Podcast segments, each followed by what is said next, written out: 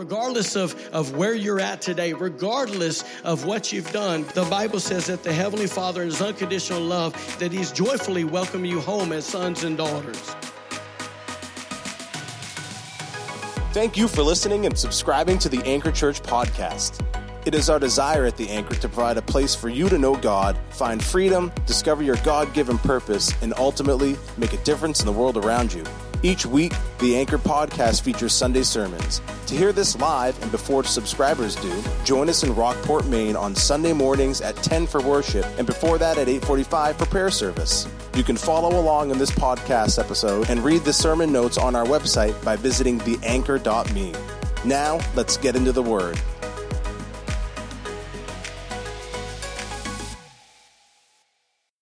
It's really good to see all you guys today. Uh, truly, we are really grateful that you guys would come and, and uh, hang out with us today. Uh, just for info's sake, my wife and I normally don't sound quite this good. Uh, we're kind of struggling. Uh, you know, fellas, how many of you guys know that uh, your wife's not that hot when she sounds like Mr. T? But for you, for you. oh, my Lord. I, I look, I ain't kissed my wife in like a week and a half, and because I was afraid I was going to get this, but she kept pawing on me. And so, anyways, I'm uh, not feeling that good. Anyways, it's good to see all you guys. Man, it's a, it's a joy to come and celebrate Easter. Amen. So, uh, before we dive into what I want to talk about, I want to actually read a, a, portion of scripture out of Matthew chapter 20, starting off in verse 17, and we'll throw it up on the screen here so everybody can see it.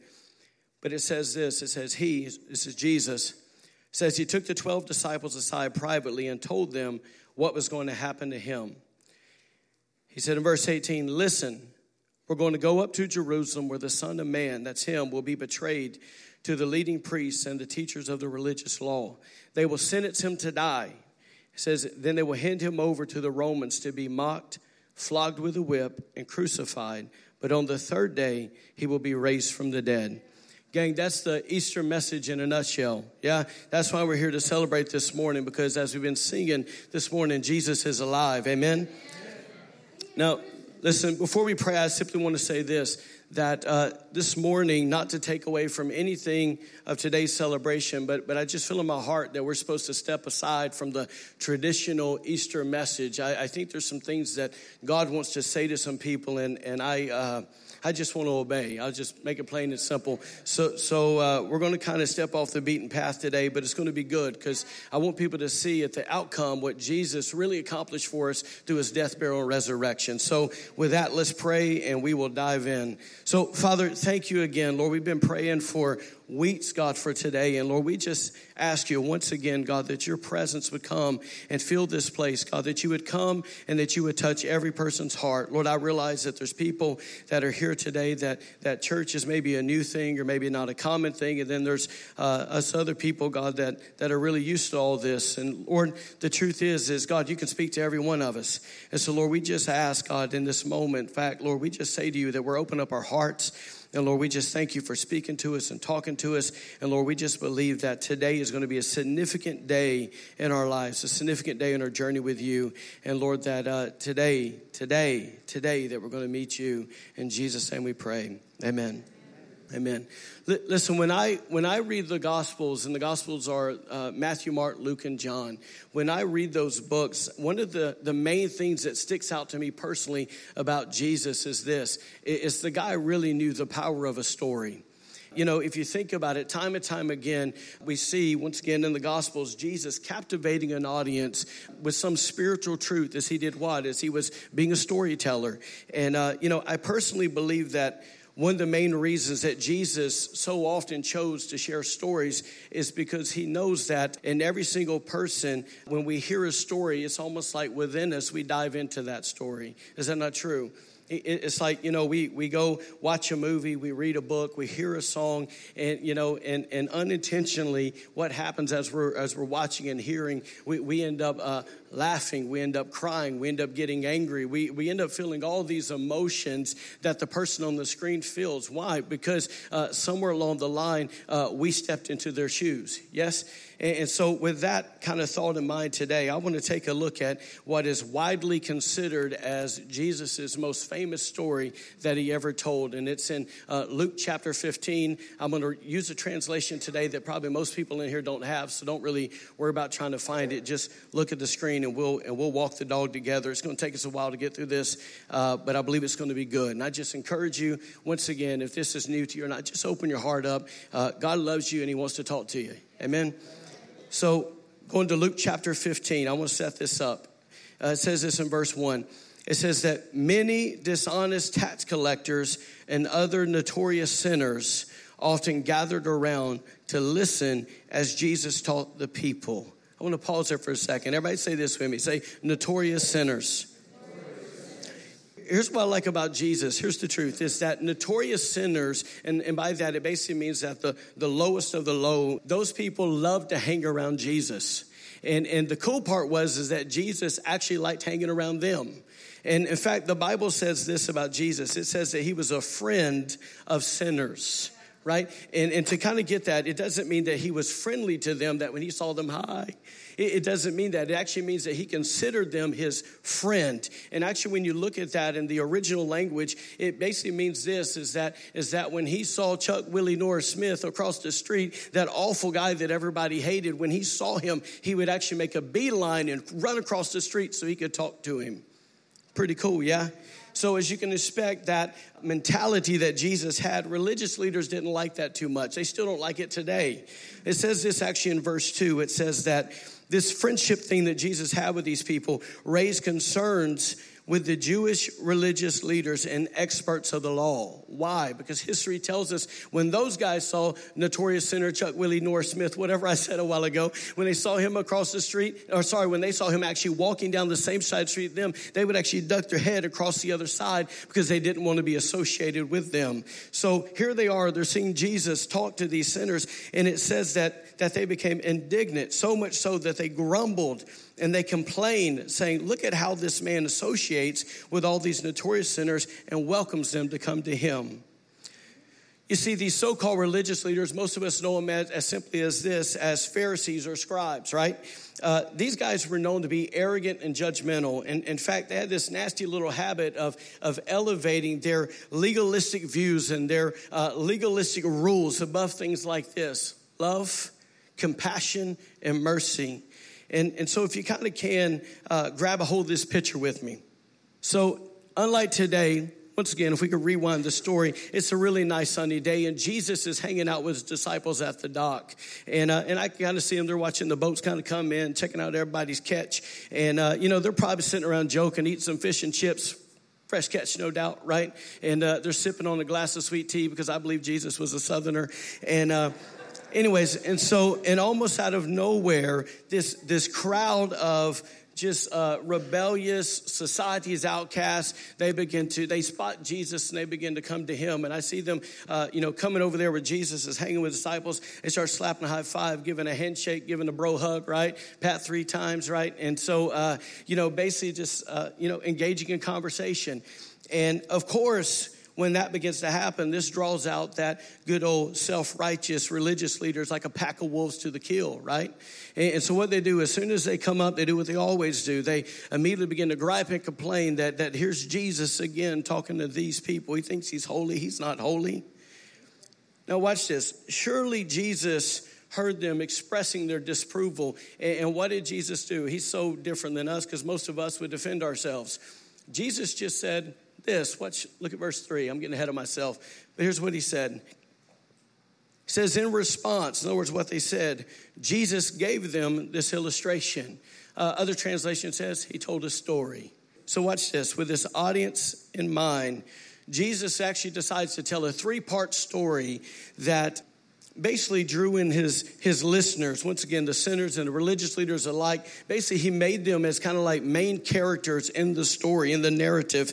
And by doing this, he not only exposed their spiritual condition, but the greater point was is he wanted to show them how much God loved them.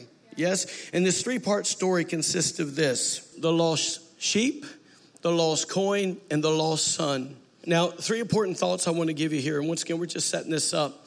Notice that the word lost, some people that have an issue with that word lost, but lost simply means this it's just not where it's supposed to be. It's that simple. It's not where it's supposed to be. The next thing I want you to notice is this it was one sheep, one coin, one son, meaning this that God loves each one of us. Right? And lastly, the thing I want you to notice is this, and this is kind of a thought for us. Have you ever noticed that it's impossible to lose something that has no value to you? Like, real quick, I can't tell you the whole story, wish I could, time won't let me, but, um, you know, I've never lost a penny. I've never lost a nickel. I've never even lost a dollar, right? But last last uh, June, my wife and I were in, in Orford, Canada on our honeymoon. Uh, honeymoon, we didn't get just married, on our anniversary. It was like a honeymoon. But anyway, so we, but we were on our anniversary and, uh, and we were out, you know, running about town and I lost my wallet. Now, how many of you guys know that at that moment, it wasn't a dollar missing? It, it was, it was my life that was missing, right? Anyways, I went into panic mode more on that another time. But the point is is this is that it's impossible to lose something that you don't value. And so the point that jesus was trying to make real quick by these three things is that this is that none of these guys if they were the sinners or if they were the pharisees none of them really knew who god was. They didn't they didn't know who god is. They were lost right? But he absolutely loved them and he valued them.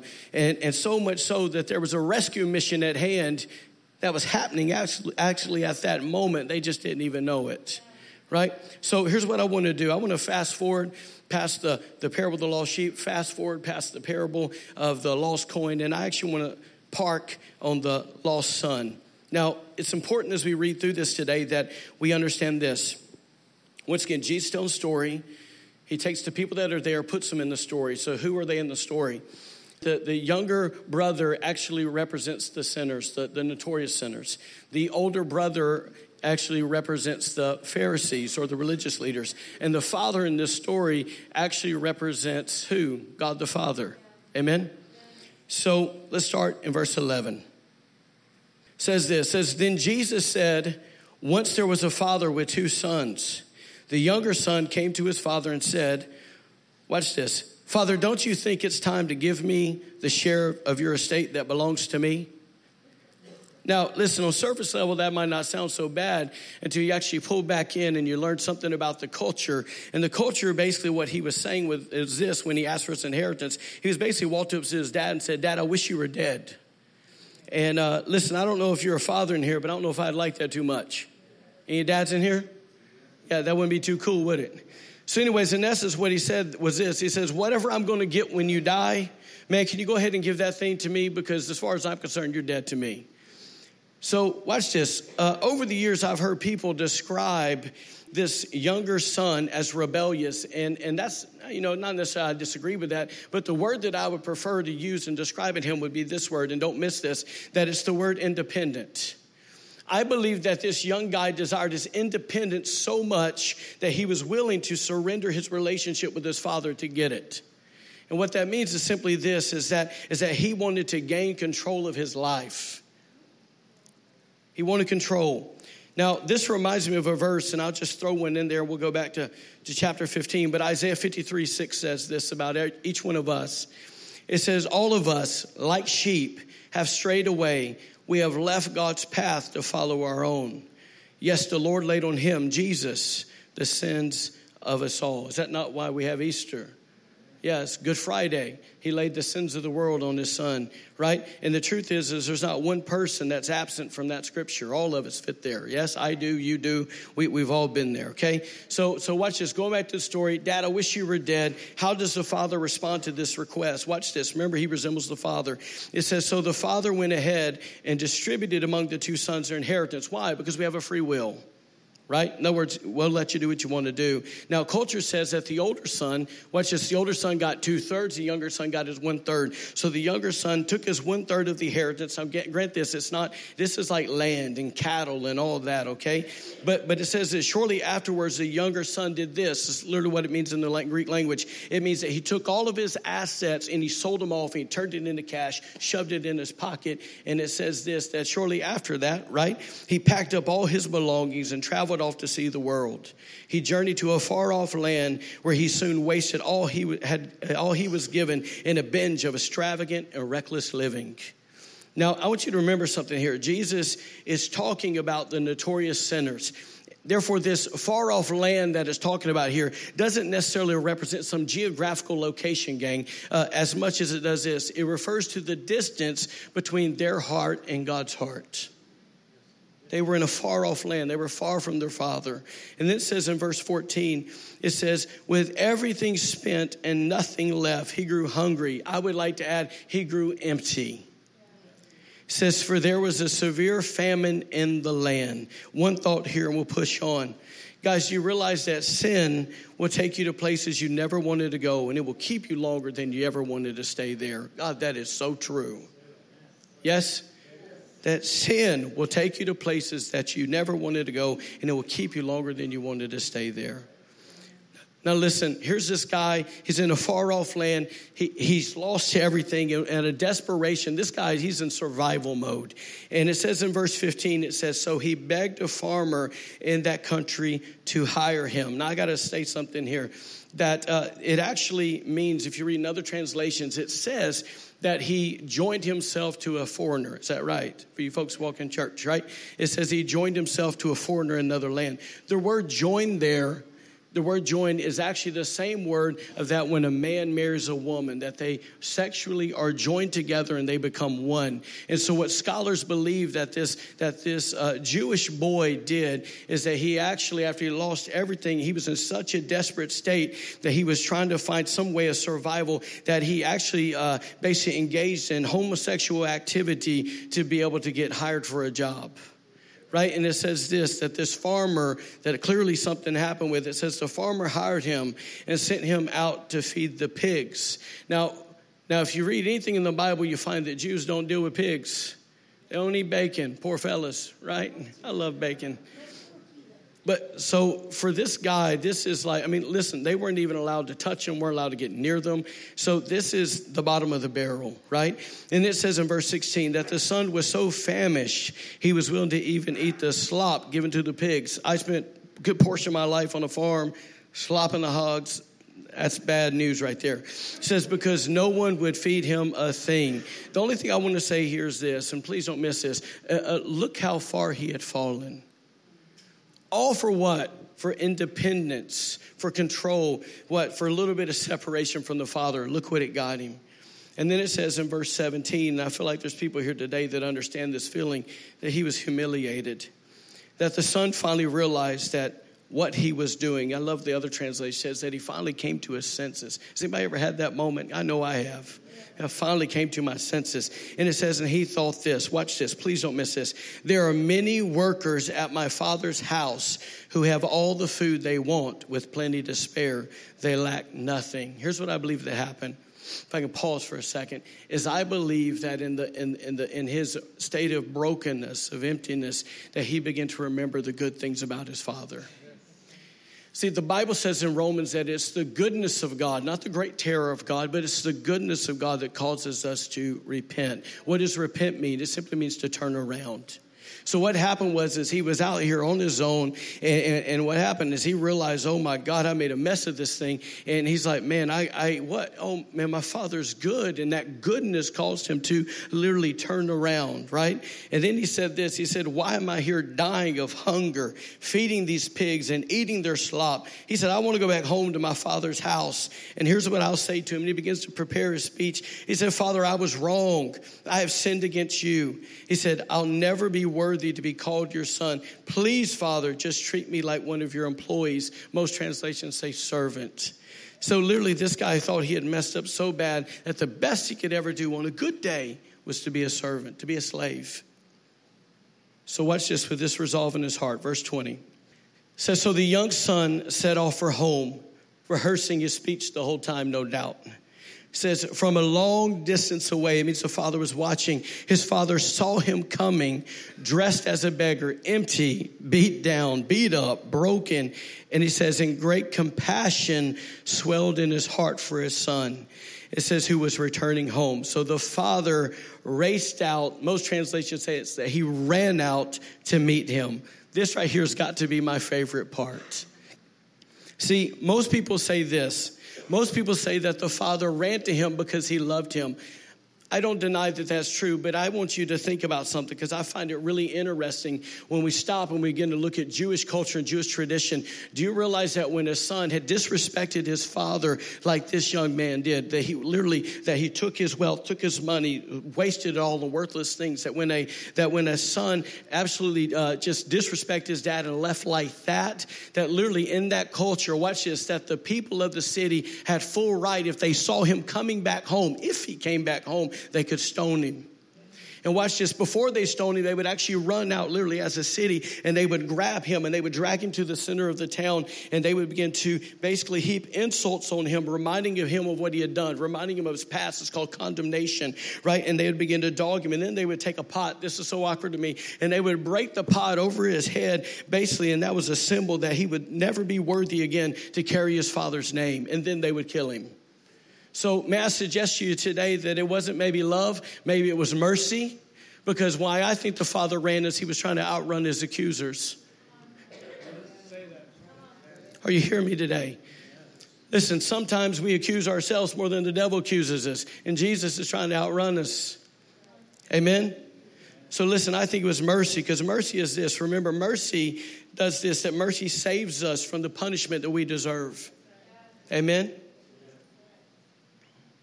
So, watch this. Jesus continues the story by saying this it says, uh, The father ran to him and he swept him up in his arms. He hugged him dearly and kissed him over and over with tender love. It says, Then the son said, Here's speech time Father, I was wrong. I have sinned against you. I could never deserve to be called your son. He was doing what? He was repenting, and that was right and that was good. And then he messed up. He said, Just let me be. And before he could get that word servant out of his mouth, because that's not what the Lord was doing, it says, The father interrupted and said, Son, not servant, not slave, but son, you're now home. Amen. So please hear me today. Listen, regardless of how far you've wandered, gang, regardless of, of where you're at today, regardless of what you've done, guess what? The Bible says that the Heavenly Father in His unconditional love is doing what? That He's joyfully welcoming you home as sons and daughters. That's good news. Amen. See, I, I personally believe that it's here, and I don't want you to miss this, that it's there when that, in that great collision, that, that here's the son coming up the road struggling and the father's running to him. I think it's in that embrace, in that collision, that what, that our emptiness collides with his fullness, that it's our hurt collides with his healing, that our hopelessness collides with his hope, that our depression collides with his joy, our turmoil collides with his peace, that our anger collides with his love, and guess what? Most of all, our sin collides with his forgiveness. Amen. Isn't that good news today? Listen, but here's what's so awesome. It doesn't stop there. He, because he not only wants to, please don't miss this. He not only wants to forgive us, but he wants to restore us. What does restore means? It basically means, means to bring something back to its original condition, right? It says this in verse 22. It says, turning to his servants, the father said, quick, bring the best robe my, what's just my very own robe, and I will place it on his shoulders. Why? Basically, this so his accusers, when they see him, guess what? That they won't see him in his past, but they'll see his future in me. And it's so awesome that when you and I come to Jesus, right? That when we stand before the Father, guess what? We've been forgiven, and God doesn't see all of our junk and our trash, but what He sees is He sees Jesus, that we're clothed in the righteousness of God. Isn't that good news? Listen, then he says this. He said, Bring the ring, the seal of what? The seal of sonship. It's not bondage again to slavery, a bondage of fear.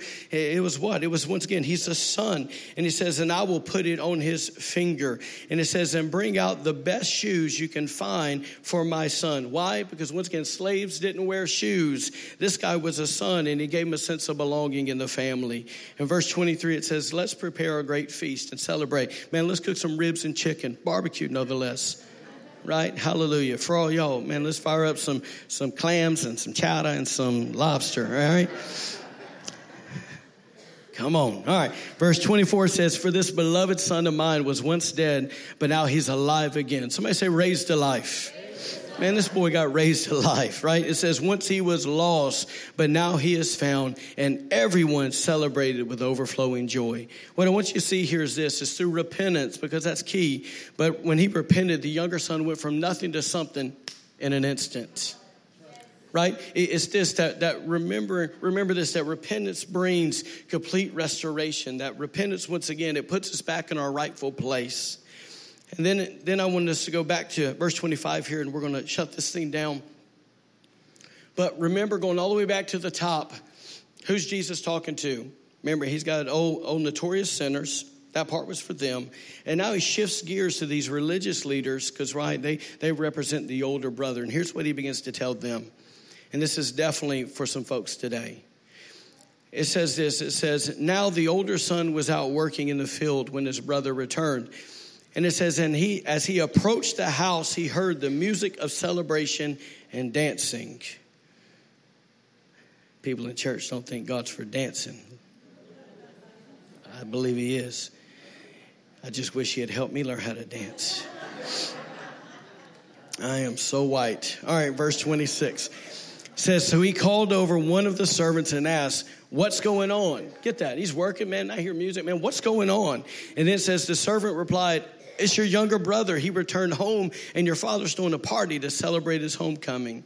And then it says this that the older brother became angry and refused to go in and celebrate.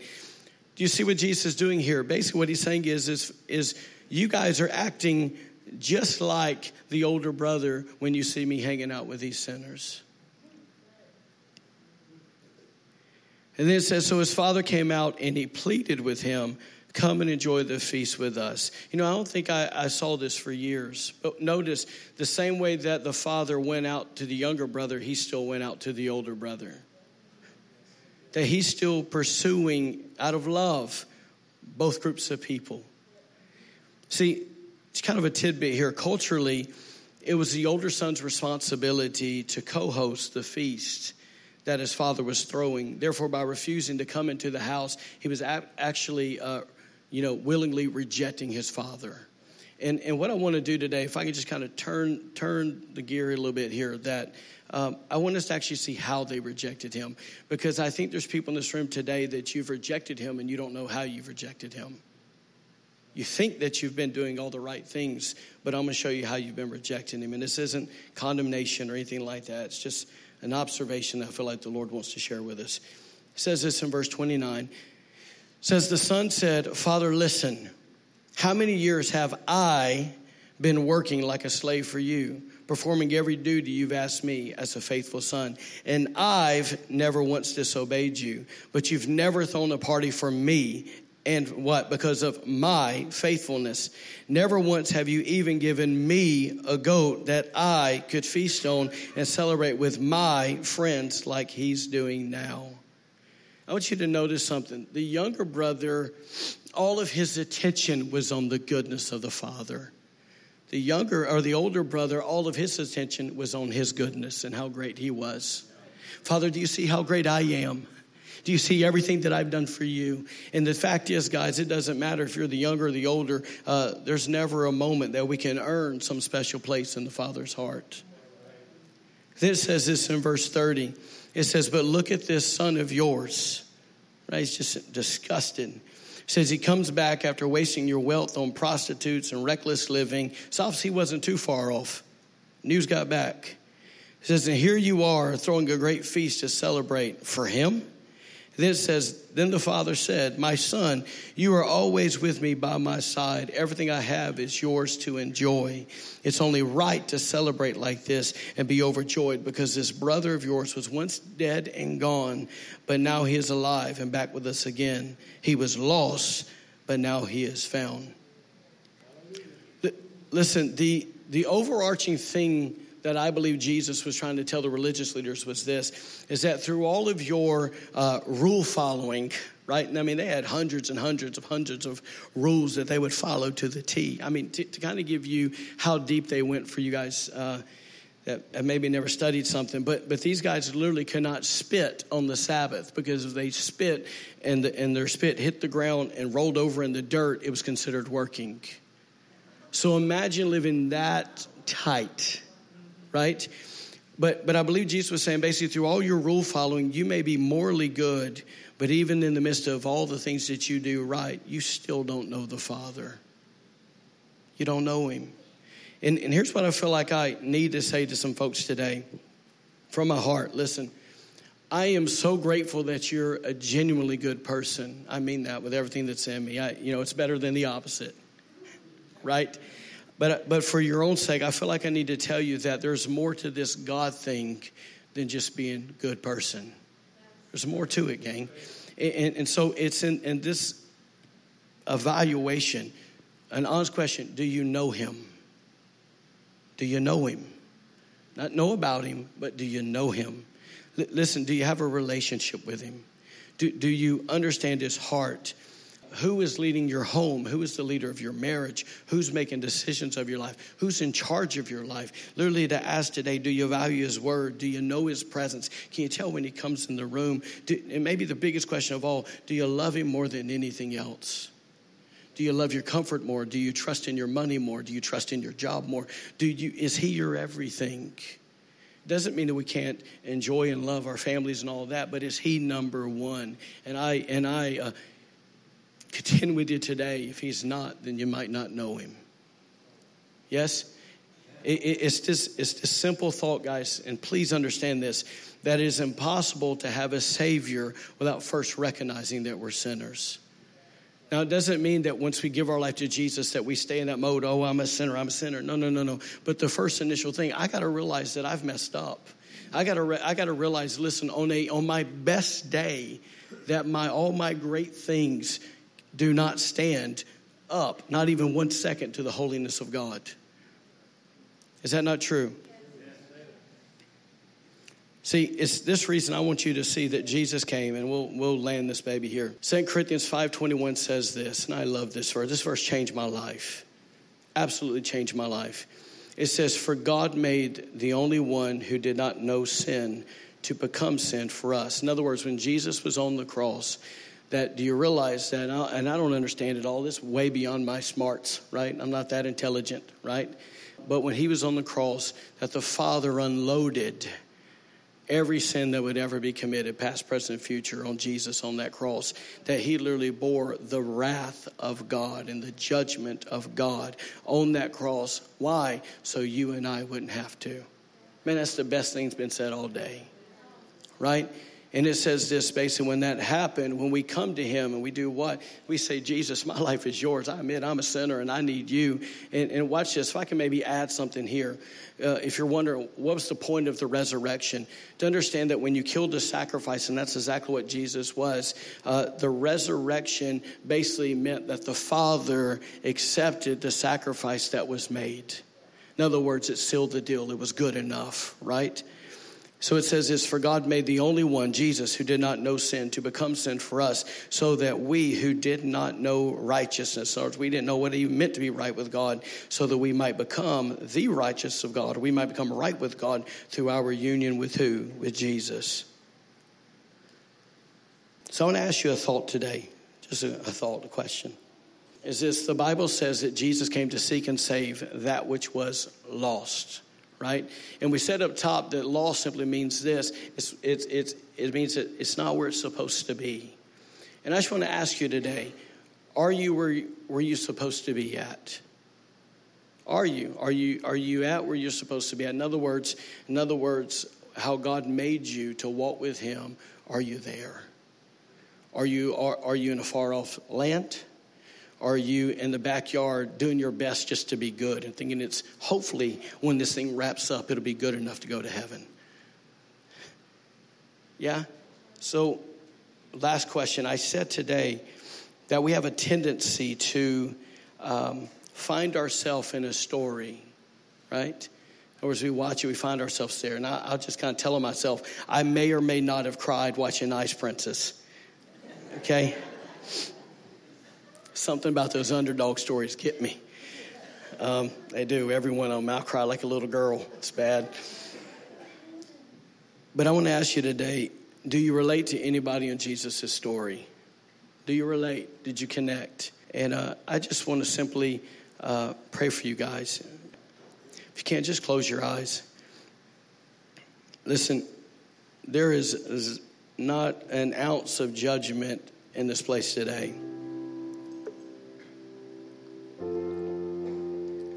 Man, God loves you. We love you. And um, we're just here to serve and help, be a mouthpiece for Him. And uh, man, I, I don't think God's distant. Um, but I really believe today He wants to run to some of y'all. And I really believe that He wants to come out and to another group of people and say, man, come on in the feast. Come on in the feast. Come and know me. So I just want to simply ask today if, um, man, if you're here and you know that either that you're a long way off or you're that guy and that gal trying to just live on your own merit and your own goodness, and if you're like, man, Pastor, I need to repent, I need to come, I need to get right with Jesus. You might have done that before, you maybe have never done that before, but you're here today and you're like, man, I need to get right. If that's you, if you don't mind, just lift your hands. We're not going to embarrass you. Yeah, thanks. Anybody else? Thank you. Anybody else? Come on, today's your day. Thanks, man. Come on, there's more of y'all. Thanks.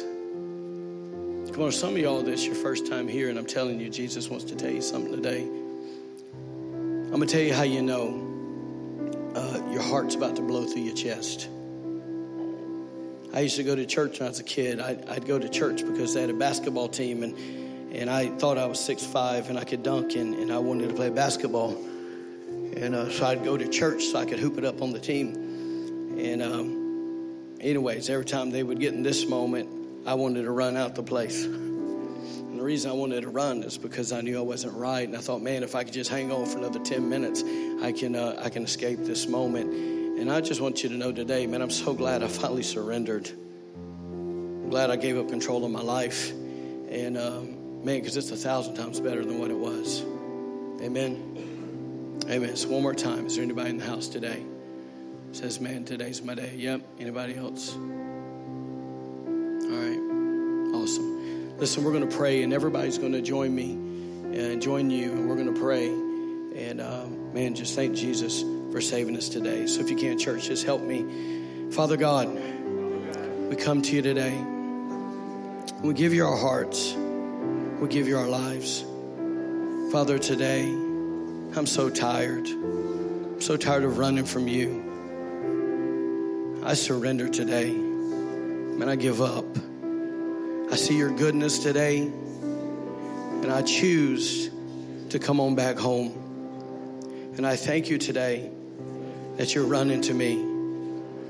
Not because you're angry. Come on, help me out. Not because you're angry, but because you love me. So, Father, today I confess my sin and ask you to forgive me.